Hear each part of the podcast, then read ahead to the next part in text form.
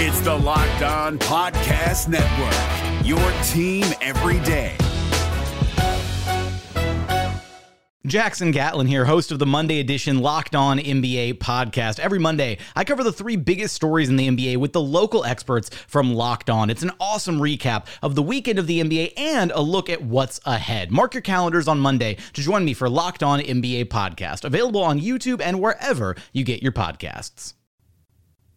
On your Tuesday episode of Locked On Raptors, most people seem to be pretty bullish on this year's Raptors team, myself included, but there are some smart folks out there who think maybe underachievement could be in the future of the team. And when smart people say things, I take note. And today's smart person on the show to talk about his reservations, if you will, the things that could potentially lead to an underachievement by the Raptors. It's Joe Wolfond from Pound the Rock, one of the smartest hoops observers that there is. We'll talk to him about the Raptors and their chances to overachieve, underachieve, or just kind of come out exactly how we thought coming up on today's episode of Locked On Raptors. Thanks for hanging.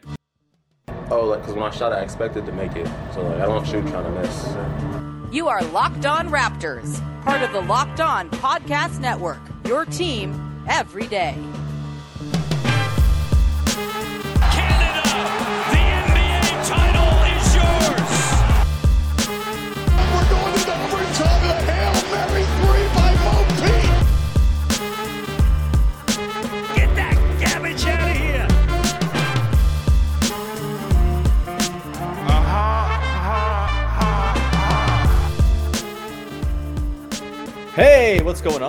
Episode number 1254 of Locked On Raptors for Tuesday, October the 4th. I'm your host, Sean Woodley of Post Touches, a brand new Toronto Raptors newsletter that you can subscribe to right now. Just go to my pinned tweet and go subscribe, and I will forever be your best friend. Uh, you can find me on Twitter at Woodley Sean. You can find the show at Locked On Raptors. You can uh, subscribe to the podcast or follow it, whatever your app of choice asks you to do for free on all the various podcast apps. We are also on YouTube for the low, low price of On the House as well. Just hit the big red subscribe button, and you have done your job to support the show and uh, made me very happy in the process. Thanks for being here, and thanks for making us your first listen of the day. All right, on today's show, we are leading into the Toronto Raptors season now, just a couple of weeks from opening night. I guess a week and one day, or two weeks in one day. It's very exciting times, and I'm joined on today's show by Joe Wolfond of The Score. Joe, how are you, man?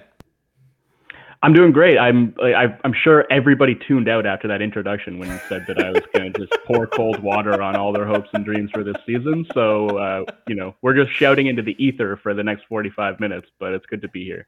You're damn right we are. I wanted to bring you on just to put you on a platter for the haters. It's uh, it's it's. I appreciate you uh, putting yourself up as tribute like this. No, uh, so yeah, today's episode we are going to talk about the realm of outcomes in which the Toronto Raptors potentially underachieve this season. I think a lot of the prevailing sentiment from myself, from people who have been on this show, from general observers at large, is that the Raptors are going to be pretty good, probably in that mix along with the Cavaliers and the Hawks and maybe the Heat or the Nets or whoever in that sort of middle tier of the Eastern Conference. And the order kind of depends on your own personal taste.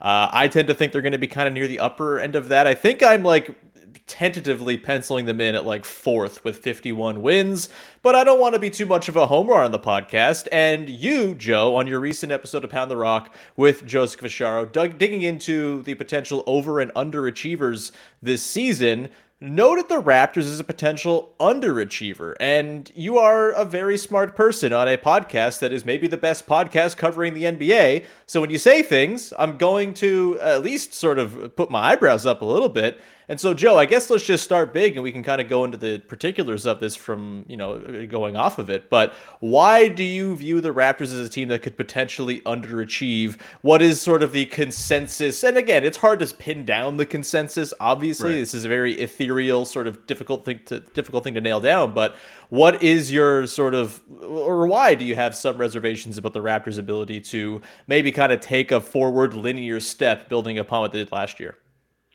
Yeah, I mean the the word potential is an important qualifier there. I'm not saying they're gonna underachieve, and again, like you mentioned, and like Cash and I mentioned ad nauseum on that episode, it's uh, fairly anecdotal, like what we decided amongst ourselves, the consensus about these teams actually was.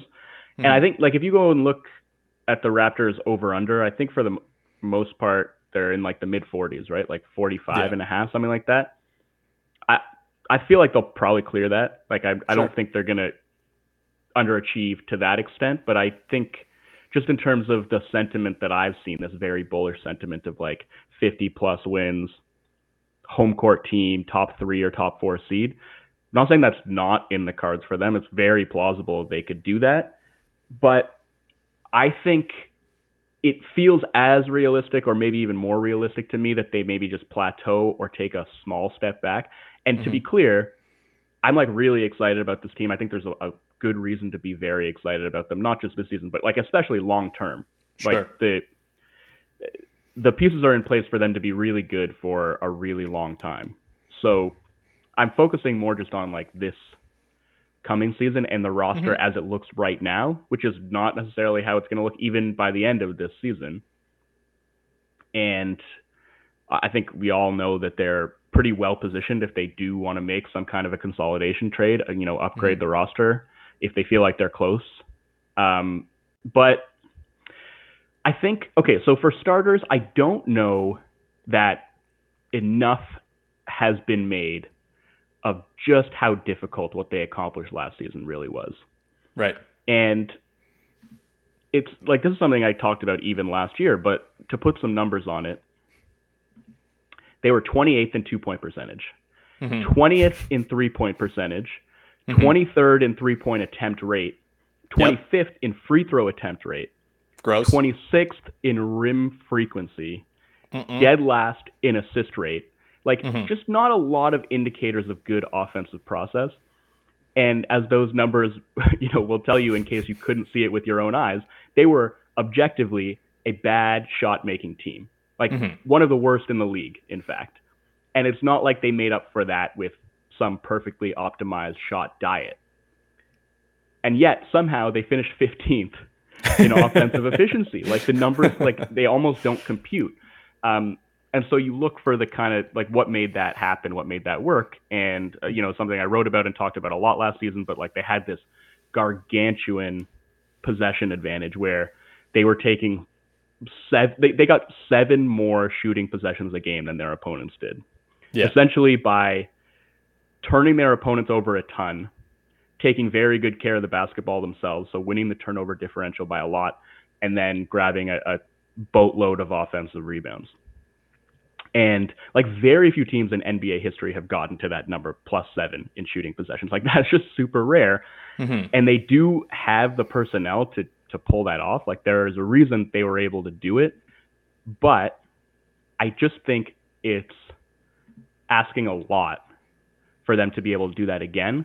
And when I look at the things like the areas where they were deficient that forced them to have to do all that stuff in order to just be an average NBA offense, I don't know that they've addressed that stuff to the point that like they're going to be able to to get to where they got to offensively last season without doing that, you know, historically rare thing where you know, not just are they, you know, getting all these offensive rebounds, which totally they can do that again. They can be a low turnover team again, in part because they don't move the ball a ton. Like they ran a ton of isolations. Like that's Yeah. I think that's by design. Um, so they can do that again, but uh, t- can they do that that again to the extent that they did it? And then, you know, on top of that, like, can they find the same offense defense balance in trying to get once again to that gargantuan possession advantage? Because another historically rare thing they did last year was they were second in offensive rebound rate and first in suppressing opponent transition chances mm-hmm. which like on one hand those two things kind of do go hand in hand where if you're just crashing the hell out of the glass the other team possibly Can't grab and go. Yeah. going to be concerned a little bit yeah about like protecting their own glass and they're going to keep guys back and they're not going to leak out as much but on the other hand if you're uh, like sending that many guys to the glass you're going to be usually compromised in transition and the raptors managed to avoid that fate so there's all these things like it was just a real high wire act and to replicate it is going to be really difficult and it feels in a lot of ways like they're going to have to replicate it to once again be you know a functional offensive team because the limitations that were here last season are, are for the most part still here barring some crazy internal development, which again is super plausible. You know, like it, I think Scottie Barnes potentially has that kind of a leap in him. Um, Mhm. Can it come from anywhere else on the roster? I mean, that's a big question I have. Precious Achiuwa is maybe the next guy I would go to where Mhm. a leap from him could change the dynamic a lot. But I I think it feels to me like there are more ways that I don't want to say go wrong because I think they're going to be a playoff team, you know, very possibly in the top six and avoid the play-in. So Mhm. go wrong is maybe not the, the best way to put it, but like there are more ways that this can like turn out to be a plateau type season than than avenues that I can see leading to them like taking this big step forward. Yeah, I mean, I think the internal development thing is something they're betting on enormously, right? And like that's a lot to hope for. Development's not always linear. We don't know if we're going to see the Precious Achiuwa we saw after the All Star break, or if like the wild Precious Achiuwa roller coaster ride is going to come back and be part of our day to day lives once again. And as great as Scottie Barnes is, and as great as I think he's going to be, asking him to make an enormous leap when it comes to shot creation, you know, improve his three point shooting, all the things that they'll need to kind of iron out a little bit more of their offensive warts. Like that is a lot to put on a guy who's 20 years old still or just turned 21 and is, you know, not everyone makes that crazy leap in year 2 and sometimes it takes to year 3 or 4 and that's totally fine. Um I, I guess my optimism comes in from the idea that last year's high wire act was extremely difficult to pull off. And they did it with like six guys that Nick Nurse trusted. And it just kind of feels like there's more dudes this year to hmm. rely upon. Like, you know, Precious feels a little bit more of a reliable, like, okay, you kind of know what you'll get from him every night type of guy. Boucher obviously reformed his entire identity as a player throughout the year last season. Uh, and then you bring in Otto Porter Jr., and Thad Young's going to have a little bit more time schooled within the system. And maybe you start to get year two contributions from a Delano Banton or a Justin Champagnie or whomever. And it just kind of feels like they're not going to be in a situation where they're doing that high wire act with the same six guys or you know variations of six of the nine guys that they kind of trust throughout the year like it just feels like they have more on hand to pull that off with and maybe that gives me a little more optimism that they can replicate what they did last year while also having maybe a slightly better offense to kind of balance out the whole thing. I, I want to dig into that in just a second here, Joe, and sort of we talked about this last week, ways the Raptors could improve their offense with their pal Louis Zatzman. I kind of want to get your thoughts on that and, you know, how good of an offense will they have to be in order for them to, you know, maybe find a little bit more balance and not have to ride that high wire so badly or so so narrowly all season long. We'll get to that in just one sec. But first, I want to tell you about our friends over at built.com. They're making built bars, baby. They're the best tasting protein bars you can buy. And of course, they have gotten into the marshmallow puff game as well. They are decadent, they are tasty, they are sweet, and they are not bad for you at all. They're covered in 100% real chocolate. You get real cookie dough chunks in their new cookie dough chunk puff flavor, and only 160 calories in your standard puff bar, along with 15 grams of protein. And that's collagen protein, baby. It's the good stuff that your body needs in order to, uh, you know, build things and processes and whatever. I am not a biologist, but collagen pro- protein, I know, is good for you. You can go and snag yourself a box for you and the family. It's the perfect treat, or you can find a really good hiding place and just hide them for yourself as well. I know I have shame stashes of food all over the place because I'm a monster, and Built Bars are certainly one of them. You're going to love the new cookie dough chunk puff, and they have all the wonderful flavors that you know and love as well. My favorite's cookies, cookies and cream lately. Been really digging those. They sent me a box. They're really, really fantastic. Go to built.com, use the promo code LOCKEDON15 and get 15% off your order. That's the promo code LOCKEDON15 for 15% off at built.com.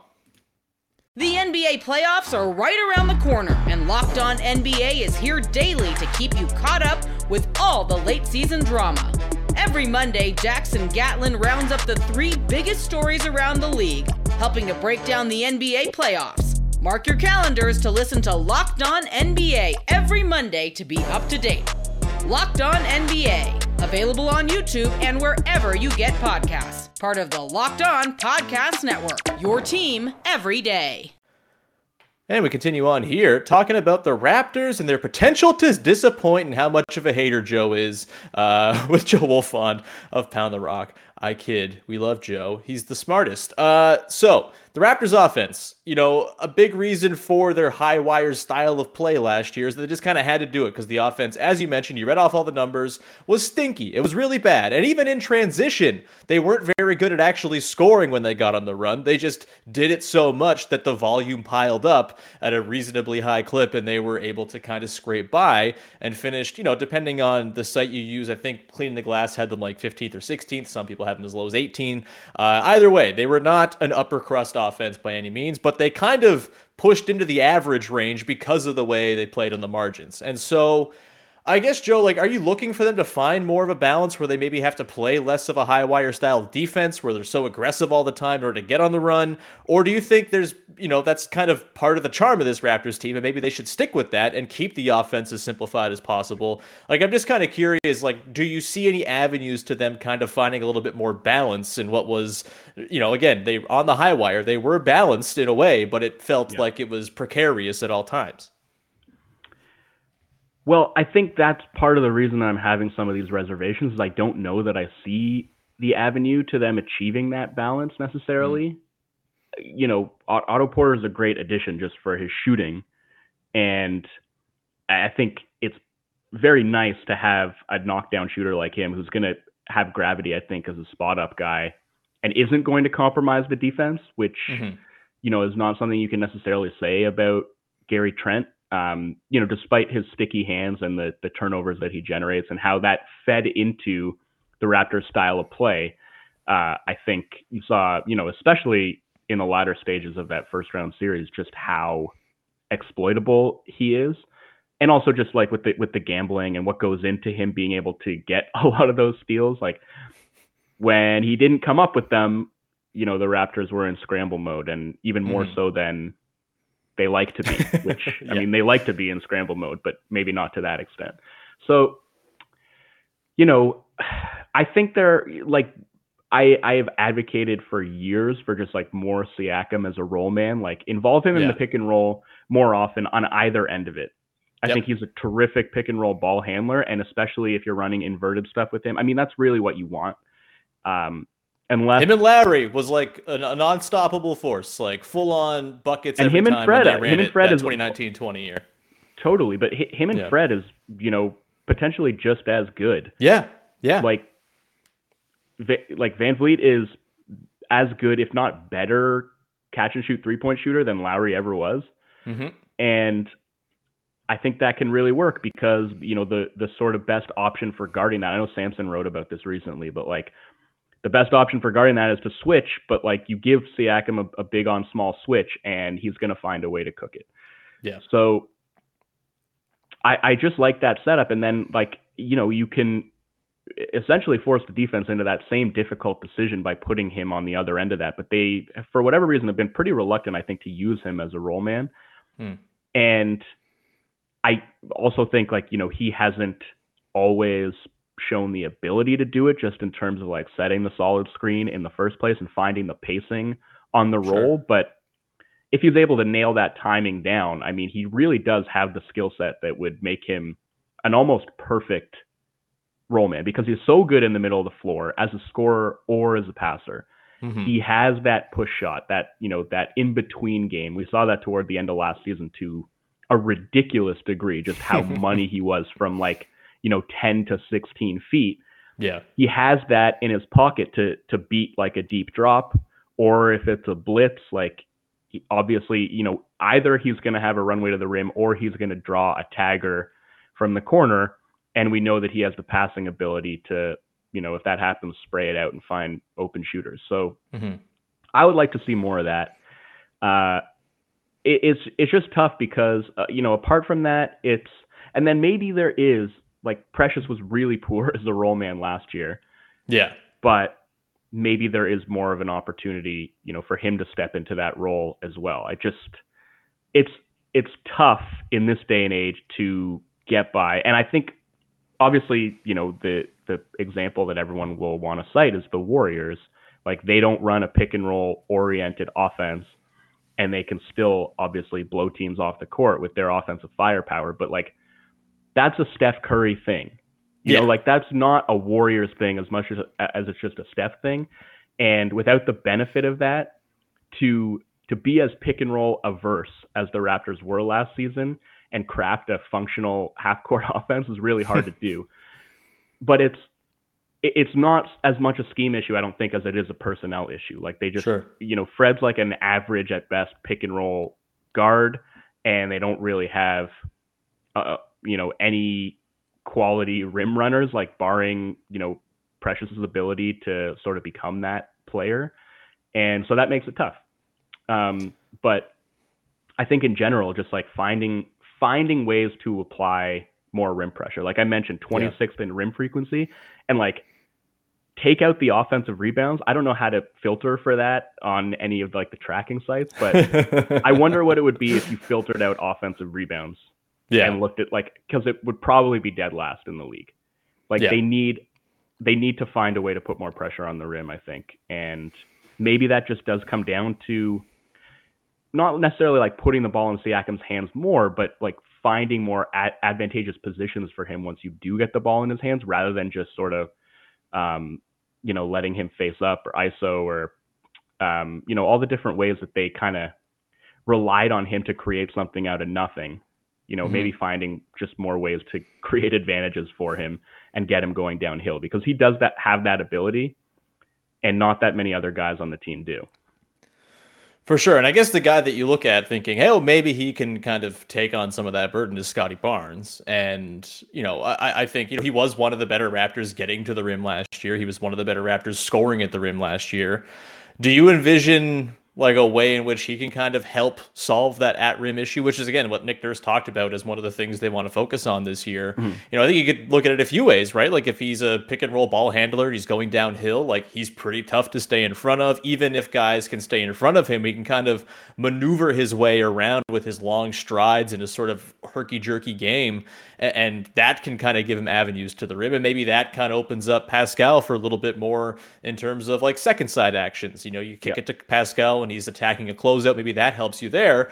Or, you know, if the Raptors continue to go with this starting small lineup of Scottie kind of as the nominal five or Pascal as the nominal five, I don't really know who they sort of deem as the five. It seems like it's Scottie a lot of the time.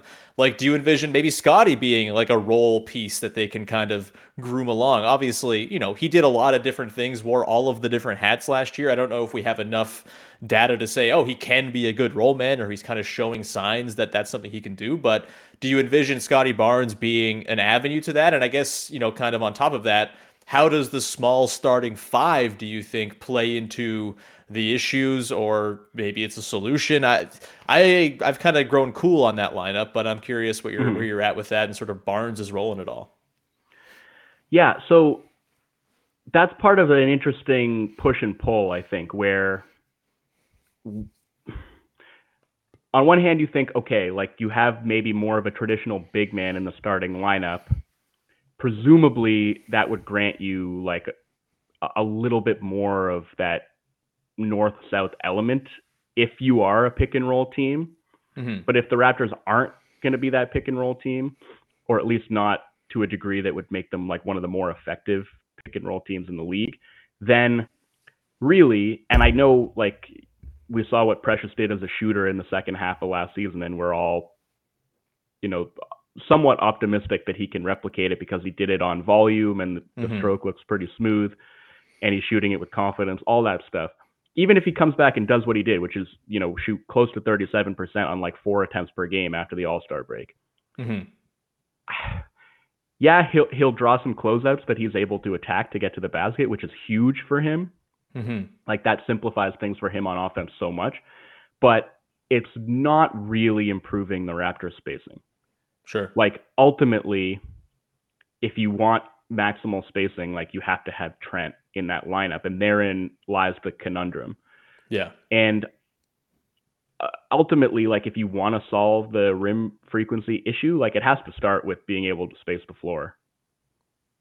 And I I, I, I, I don't know. Actually, it depends how you want to get to that, right? Like, do Sure. you want to get to it by just playing bully ball and crashing the hell out of the offensive glass, and that's that's how you do it, or do you want to get it by opening up some driving lanes for for your ball handlers to get downhill? Like, I guess there are a couple ways to go about it, and maybe maybe it doesn't need to be uh, via spacing because again, it's like last season. Part of the reason that they had this sky high offensive rebound rate is they, you know, they would play like legitimately sometimes five in zero out lineups where Mm-hmm. why would we bother stationing anybody above the break when nobody's going to guard them out there anyway? Let's instead have like four guys below the free throw line, and then we're just going to make this team uncomfortable by sending all of them to the glass.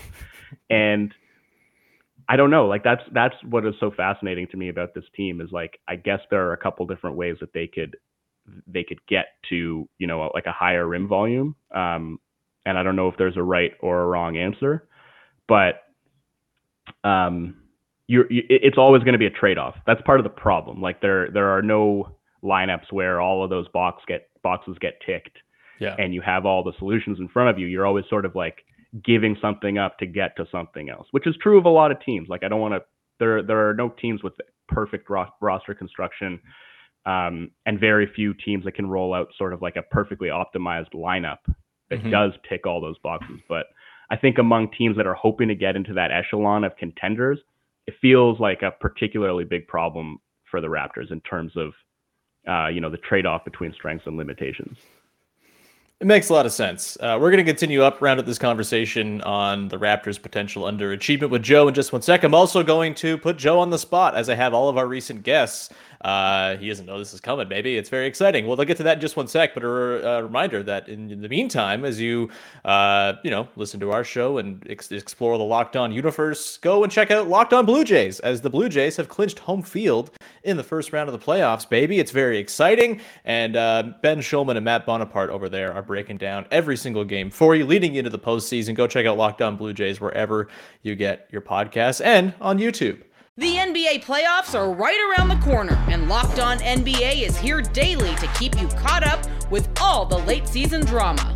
Every Monday, Jackson Gatlin rounds up the three biggest stories around the league, helping to break down the NBA playoffs. Mark your calendars to listen to Locked On NBA every Monday to be up to date.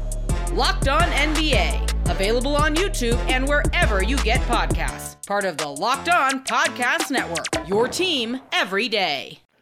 All right, Joe. So I guess the thing I can't get over every time I like potentially take a couple wins away, I have a little spreadsheet going where I have all the wins tallied up, all, adding all to the number that you need over the course of a full season to make it all count.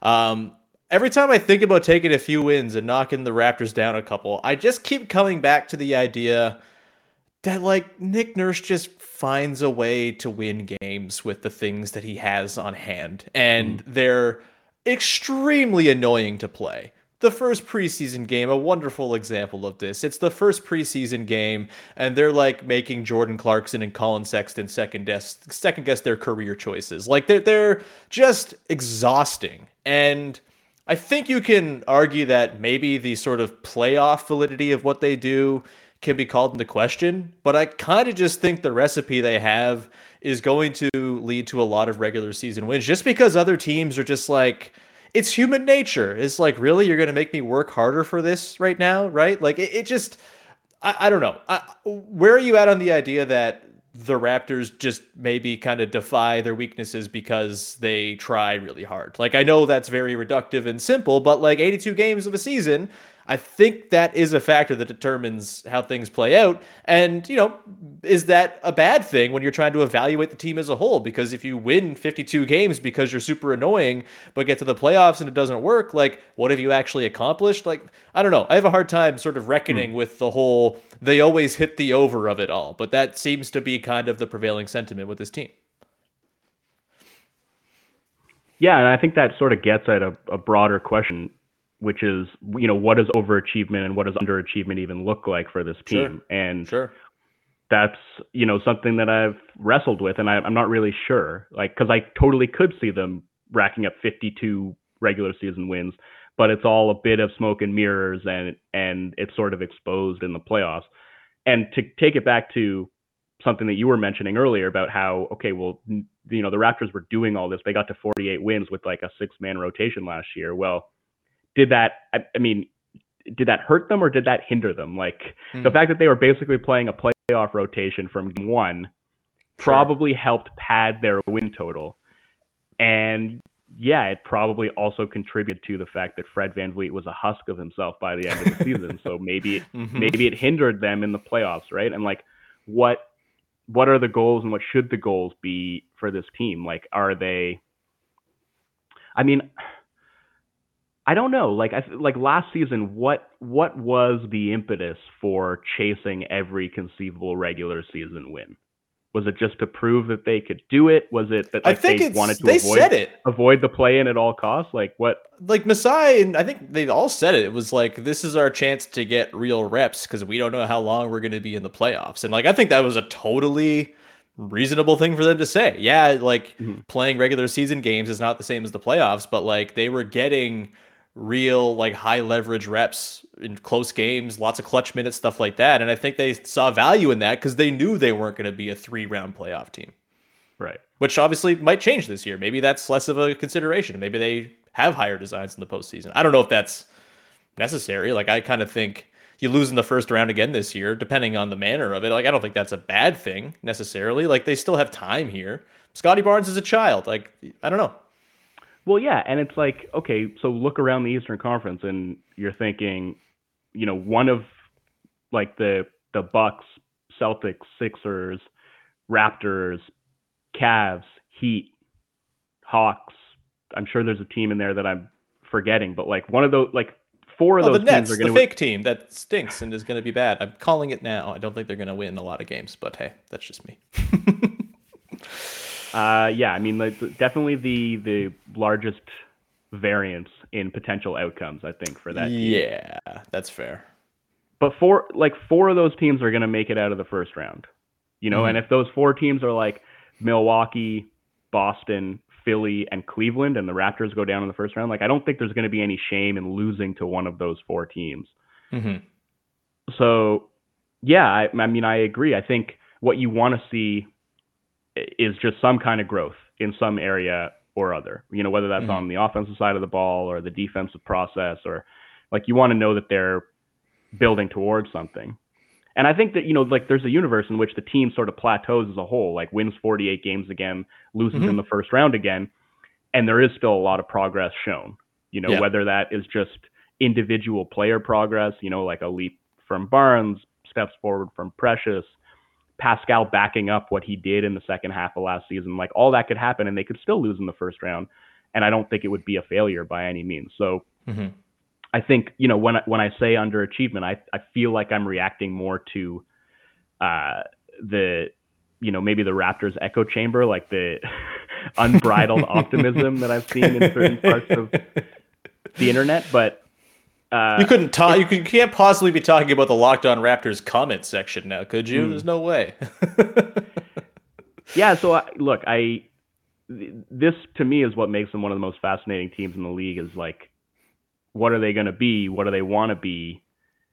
Uh, where do they take this? Because I, it, it's hard to suss out intent here. Like, Mhm. what you know when I when I talk about like all the stuff that they did to to essentially patch together the 48 win team that they did last year is like do they want to try and do that again like even if that was a, a repeatable formula is that what they want to try to do again uh, or do they want to try and do something that maybe feels a little bit more sustainable something that could bring them success if they had a little bit different personnel group not the Mhm. not the kind of personnel group that was capable of running up and down the floor you know for some of these guys like 40 plus minutes a night game after game after game just being an absolute pain in the ass to play um you know maybe they're like searching for a way to do something that just feels like a little bit more sustainable over the course of a regular season and into the playoffs um sure.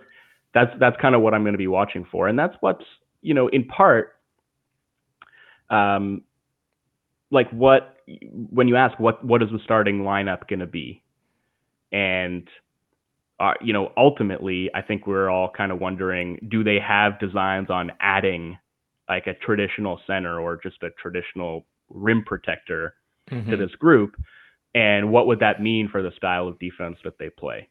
Uh, like, I think it it seems clear just based on how frequently they pop up in rumors about potentially available centers that that's something Mhm. that they're thinking about. Mm-hmm. Yeah, I mean, I think for them, it's like, uh, you know, we're not going to waste our center spot on someone who doesn't tangibly increase our ceiling. But if like a guy out there exists who can do that, then yeah, we'll we'll alter the way we've built the team. At least that's kind of how I read it. Uh, one last one I have for you here, Joe. Sort of on the potential of them over underachieving, whatever. Like I, I feel like maybe the defense is almost being slept on a little bit. Like it was number 10 in the league last year. It almost like it barely scraped into t- into 10th. It was, you know, bottom half of the league for the longest time to start the year and they kind of figured it out as it went along.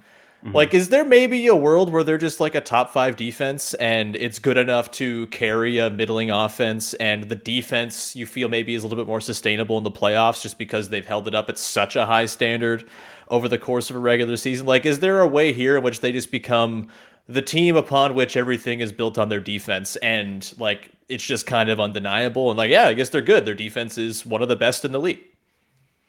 Yeah, there, there's definitely a universe where that happens. I mean, I'll maybe lay out the case for and against that.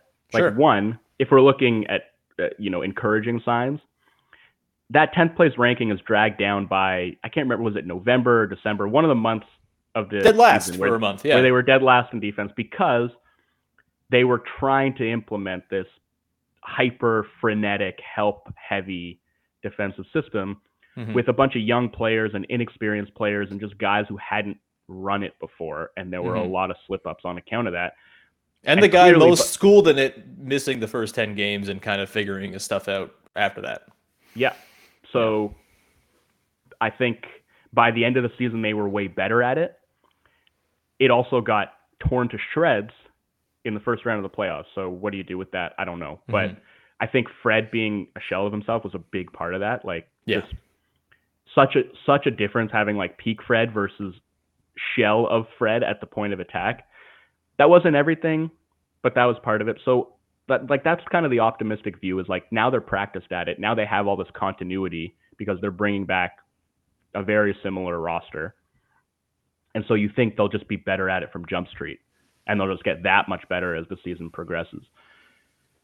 The downside is and this is again where I get into like are you going to make some tweaks or are you going to be doing the same thing that you did last year? Because if you're doing the same thing last year and the rest of the league has seen it and scouted it and knows it's coming, it's not that hard to scheme around. Sure. And it kind of gets into sort of a bigger philosophical point that I've been chewing on, which is, and it was like really hit home for me. Uh, I, was, I think it was Mike Prada was was uh, talking on with, with Samson on the Raptors Republic podcast, saying, I don't actually think the Raptors were a versatile defense last year. They just did this sort of versatile thing all the time. I, that might They were the steam whistle but- brewery of defenses. Did one thing really, really well. Exactly. And so, like, yeah, they could do a lot of different things on a given possession, Mhm. but over the course of a game, like, the scheme didn't change all that much.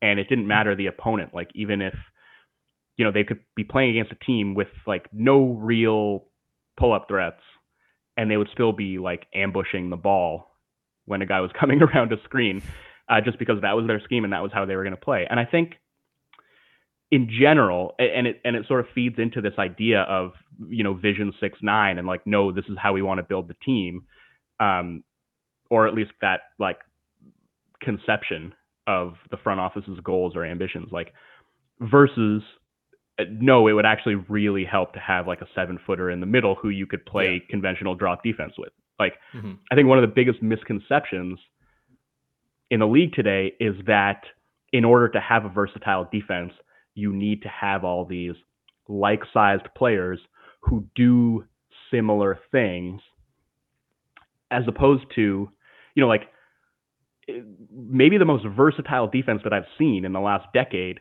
started Fred VanVleet and Kyle Lowry and Marc Gasol.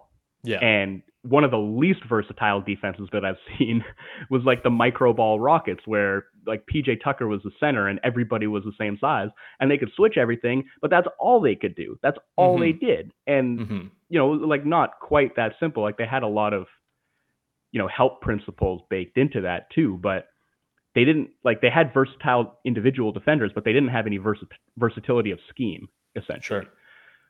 So, yeah, I think about that, and I think ultimately to to maybe maximize the defensive ceiling of the team, just given like the individual defensive talent on hand, might require a little bit of a roster shakeup at some point in time, hmm because I do worry a little bit about diminishing returns with the style of defense that they're repeatedly playing.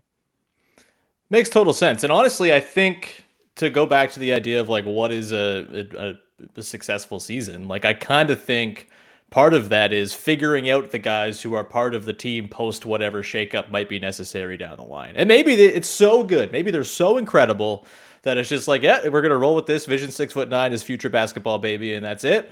Um, or they get some answers this year. Like I think answers is kind of the thing you want this year as to like the viability of this going forward. You kind of know you got Scottie Barnes no matter what it is. And if you want him, you got Pascal and you've got OG and you've got Fred. You know, I will talk about Gary Trent Jr. I'm sure at another time on this podcast. I'm very intrigued by him this season and what happens with him. But um, yeah, I, I think coming to the end of the season and kind of knowing what the organization's stance is on the viability of Vision Six Foot Nine is just as important as the win total or the playoff advancement or anything like that when it comes to the long term outlook. Um, Joe, let's round it out here. I've been putting all of my guests in the lead up to the season on the spot. I'm just looking for your strongest held Toronto Raptors opinion right now. Like a thing, maybe it's contrarian, maybe it's a thing that you've just been kind of ruminating on, maybe it's in line with everybody else and you just really, really believe it. What is the strongest Raptors belief that you hold here on October the 4th as the season's just a couple weeks away? Uh, wow. Um, my strongest held Raptors belief. Man, I feel I feel like my Raptors takes are all I mean my takes in general I guess are all fairly nuanced. They very much uh, are. That's why we love you, Joe. That's why we go 45 minutes every time you're on the podcast. It's the best. um, so I'm trying to reach back for something uh, a little bit more more forceful here, but I guess my strongest held belief is that ultimately, if they want to take the next step, they need to do something about the defensive scheme. Because I think you know ultimately it goes back to the point that I was making about versatility. Like you can't mm-hmm. Just keep doing the same thing over and over again.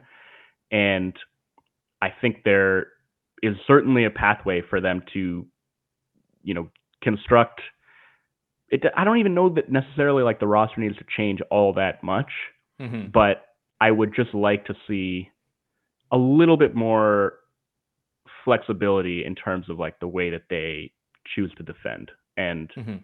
maybe scale back the aggressiveness a bit maybe mix in a little bit more you know conservative coverages.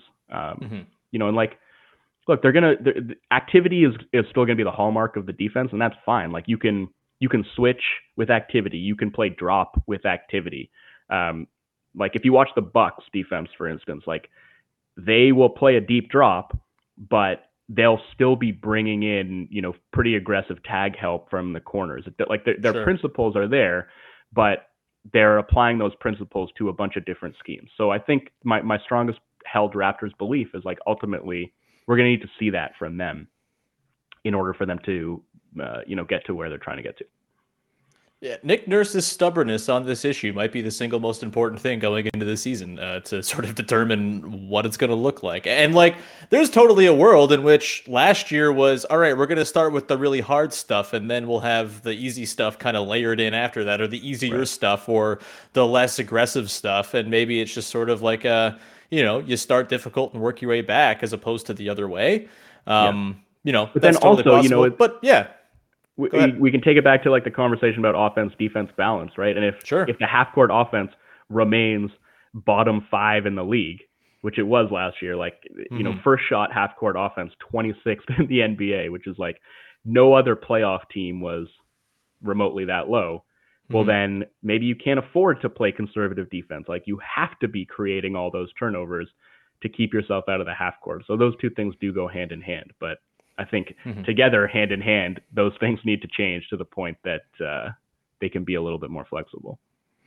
For sure. Joe, this was awesome. Thank you so much for uh, jumping on to share your thoughts and to put yourself in the firing line of the crazy Raptors fans who think they're a championship contender or nothing else.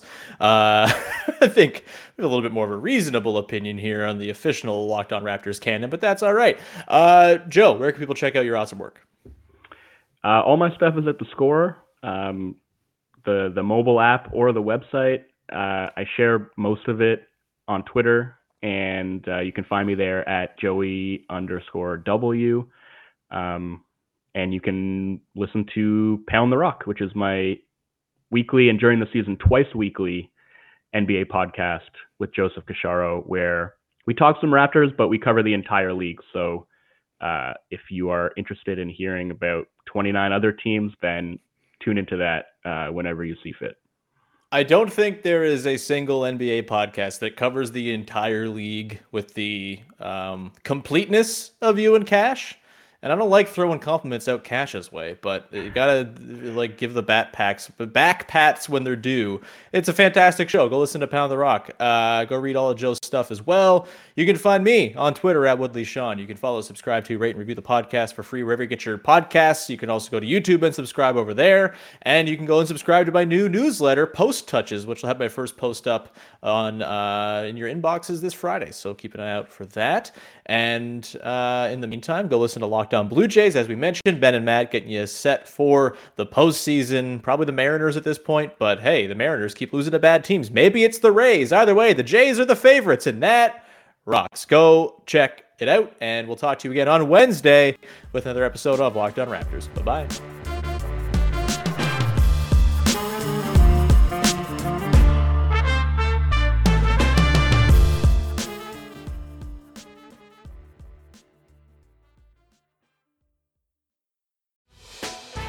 Hey, Prime members, you can listen to this Locked On podcast ad free on Amazon Music.